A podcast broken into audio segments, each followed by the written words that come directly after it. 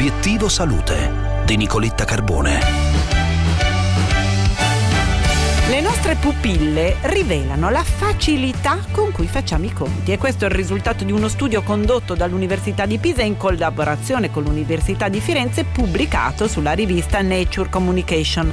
A obiettivo salute il commento della professoressa Paola Binda, associata in fisiologia all'Università di Pisa, che ha partecipato allo studio. Professoressa Binda, buongiorno. Buongiorno. Eh, la regolazione del diametro delle nostre pupille è uno dei processi forse più semplici e automatici nel sistema nervoso nervoso. Misurando le risposte pupillari, il nostro studio ha rivelato che uno stimolo più numeroso, per esempio un insieme con più elementi, è anche uno stimolo sensorialmente più forte. Questo implica che il numero, la numerosità, non è solo una dimensione cognitiva, qualcosa che studiamo a scuola, è anche una caratteristica che cogliamo direttamente con i nostri sensi, come la forma degli oggetti.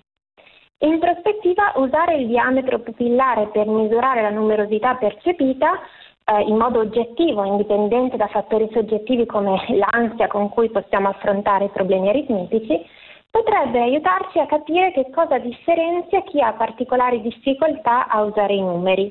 Ed esiste un termine di scalculia al cui studio si dedica il primo autore del lavoro, dottoressa Elisa Castaldi.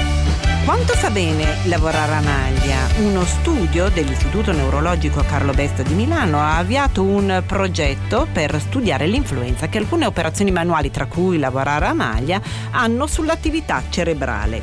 Ce ne parla il dottor Davide Rossi Sebastiano dell'unità operativa di neurofisiopatologia del Besta che sta conducendo lo studio. Noi dell'Istituto Besta, in collaborazione con eh, l'associazione Onlus Domitolo Rosa, stiamo valutando le, i correlati eh, dell'attività corticale relativamente ai benefici che può portare il lavoro a maglia, sia dal punto di vista dell'attenzione sostenuta, sia dal punto di vista di alcuni miglioramenti sulle prestazioni durante il breve periodo che segue il eh, lavoro a maglia.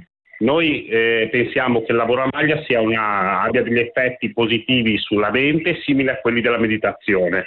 Non so se ha visto, ad esempio, anche alle Olimpiadi che c'è stato il nuotatore che per concentrarsi prima del, eh, della sua prestazione lavorava a maglia. Ecco, noi pensiamo che in questo senso il lavoro a maglia possa contribuire a mantenere viva l'attenzione sostenuta nel breve e anche nel lungo periodo e che sia molto positivo per eh, prevenire alcuni fenomeni dovuti all'invecchiamento e potenzialmente utilizzabili anche per una riabilitazione integrata dal punto di vista cognitivo.